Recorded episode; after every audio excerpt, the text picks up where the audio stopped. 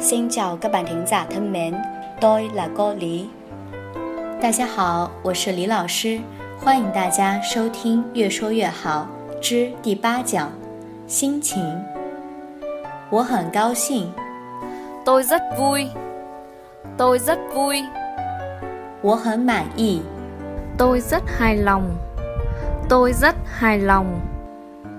我很幸福， Tôi rất hạnh phúc.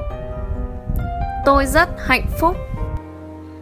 我觉得很舒服， Tôi thấy rất thoải mái. Tôi thấy rất thoải mái. 太棒了！ Tuyệt vời. Tuyệt vời. 听到这个消息，我真的太高兴了。 Tôi rất vui mừng khi được nghe tin đó. Tôi rất vui mừng khi được nghe tin đó. 越说越好，用越南语表示心情，你学会了吗？